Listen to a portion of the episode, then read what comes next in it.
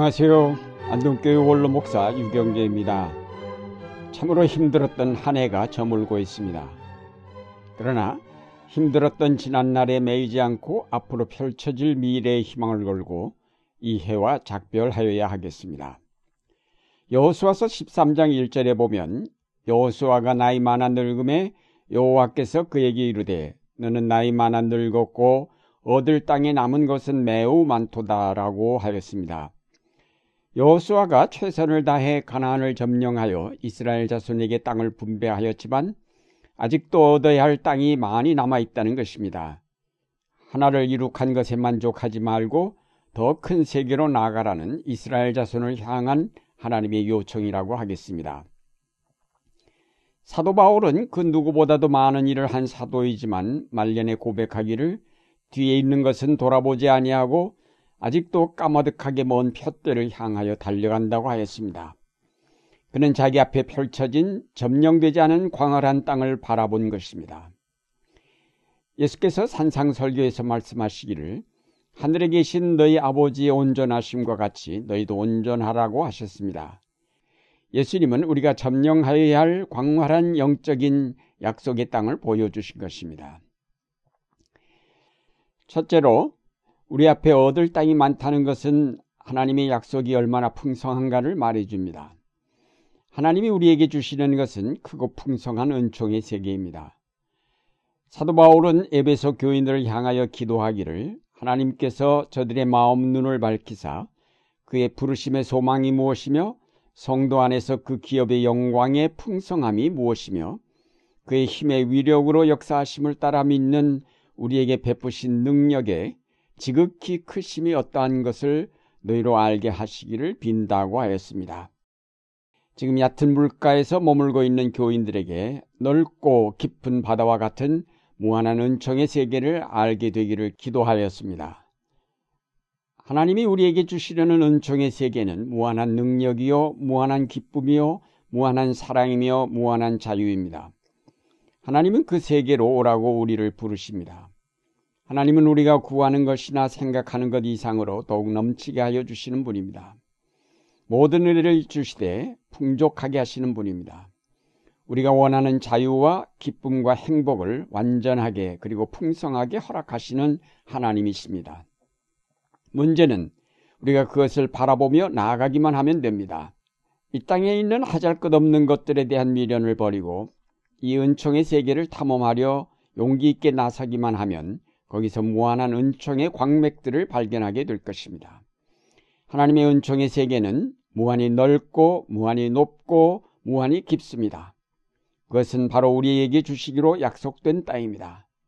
이제 우리는 그 약속된 땅을 바라보며 그 땅을 향해 담대하게 탐험해 나가야 하겠습니다. 다음으로 우리 앞에 얻을 땅이 많다는 것은 그것을 바라보며 크게 생각하고 희망을 가지라는 것입니다. 하나님께서 푸른 하늘과 높은 산과 넓은 바다를 우리 앞에 두심은 우리로 높은 이 산과 웅대한 포부를 품게 하시고자 함입니다. 하나님께서 우리 앞에 우리가 다 도달할 수 없을 만큼 넓은 약속의 땅을 펼쳐 놓으심은 우리로 조그마한 성취에 만족하지 말고 큰 꿈을 가지고 도전하게 하시고자 함입니다. 하나님께서 우리 앞에 필요에 넘치도록 무한한 능력과 은총의 세계를 열어 놓으심은 우리로 큰 믿음의 날개를 펴고 높이 날아오르게 하시려는 것입니다. 우리 앞에 푸른 바다처럼 사랑의 역사를 전개하심은 우리로 큰 희망의 돛을 달고 그 바다를 항해하게 하시기 위함입니다. 하나님은 우리의 좁은 시야를 안타까워하십니다. 하나님께서는 이스라엘 자손들을 약속의 백성으로 선택하셨지만 저들은 하나님이 펼쳐가시는 구원의 경륜을 바라보지 못하고 자기 만족에 도취함으로 많은 고난의 역사를 살아야만 했습니다. 천지를 지으시고 그 모든 것을 그 안에 품으신 예수 그리스도께서 이 땅에 오셔서 하나님의 감추어졌던 모든 비밀을 드러내셨습니다. 그 후에 성령께서 또한 오셔서 우리를 진리 가운데로 인도하여 드림으로 우리는 구원의 모든 경륜을 깨달아 알게 되었습니다. 처음에는 제자들이 이스라엘의 회복만을 생각했다가 성령의 인도하심을 받은 후에는 온 세계를 향한 복음의 역사를 깨달아 알고 거기에 헌신하였습니다. 우리가 하나님의 넓은 은총의 세계를 보지 못하면 우리의 생각은 자신에게 한정되고 극도의 이기주의자가 될 수밖에 없습니다. 그러나 알파와 오메가가 되시는 하나님의 구원사를 우리가 바라본다면 우리가 집착하였던 이 땅의 것은 정말로 보잘 것 없는 것임을 깨닫게 되고 자기만을 생각하던 데서 벗어나 이웃의 아픔을 돌아볼 여유를 얻게 됩니다. 폭넓은 하나님의 사랑의 세계를 보게 될 때 이웃의 허물을 너그럽게 용서할 수 있을 것입니다. 사도 바울은 무한한 하나님의 능력의 세계를 바라보았기 때문에 내가 능력 주시는 자 안에서 모든 것을 할 수 있다고 하면서 온 세계를 향한 선교의 꿈을 끝없이 펼쳤습니다. 하나님의 역사를 보는 자는 크게 생각하고 원대한 꿈을 가질 수 있습니다. 하나님의 무한한 자유와 생명의 세계를 우리가 바라본다면 오늘 내가 당한 고난이나 실패나 아픔이 내 인생의 전부가 아닌 것을 알게 되고 그래서 다시 용기와 희망을 갖고 새로운 삶을 출발할 수 있게 될 것입니다. 여러분 앞에 펼쳐진 광활한 땅을 바라보십시오. 현실에만 집착했던 여러분의 눈을 들어 찬란하게 펼쳐진 은총의 세계를 바라보므로 희망을 갖고 오늘의 아픔과 시련들을 뚫고 앞으로 전진하시기를 바랍니다. 마지막으로 우리 앞에 얻을 남은 땅이 있다는 것은 우리로 그 땅을 점령하라는 것입니다. 리처드 버크가 쓴 갈매기 꿈에 나오는 조나단이라는 이름의 갈매기는 다른 갈매기들이 오직 먹기 위해 먹이를 구하기 위해 날아다니는 데 비해 오직 나는 것 자체에만 관심을 가졌습니다. 그의 간절한 바람은 어떻게 하면 더 빨리, 더 멀리, 더 높이 나를 수 있을까 하는 것이었습니다. 그는 혼자 맹렬히 비행 연습을 합니다. 비행 능력과 기술이 나날이 진척된다는 것이 그에게는 큰 기쁨이었습니다.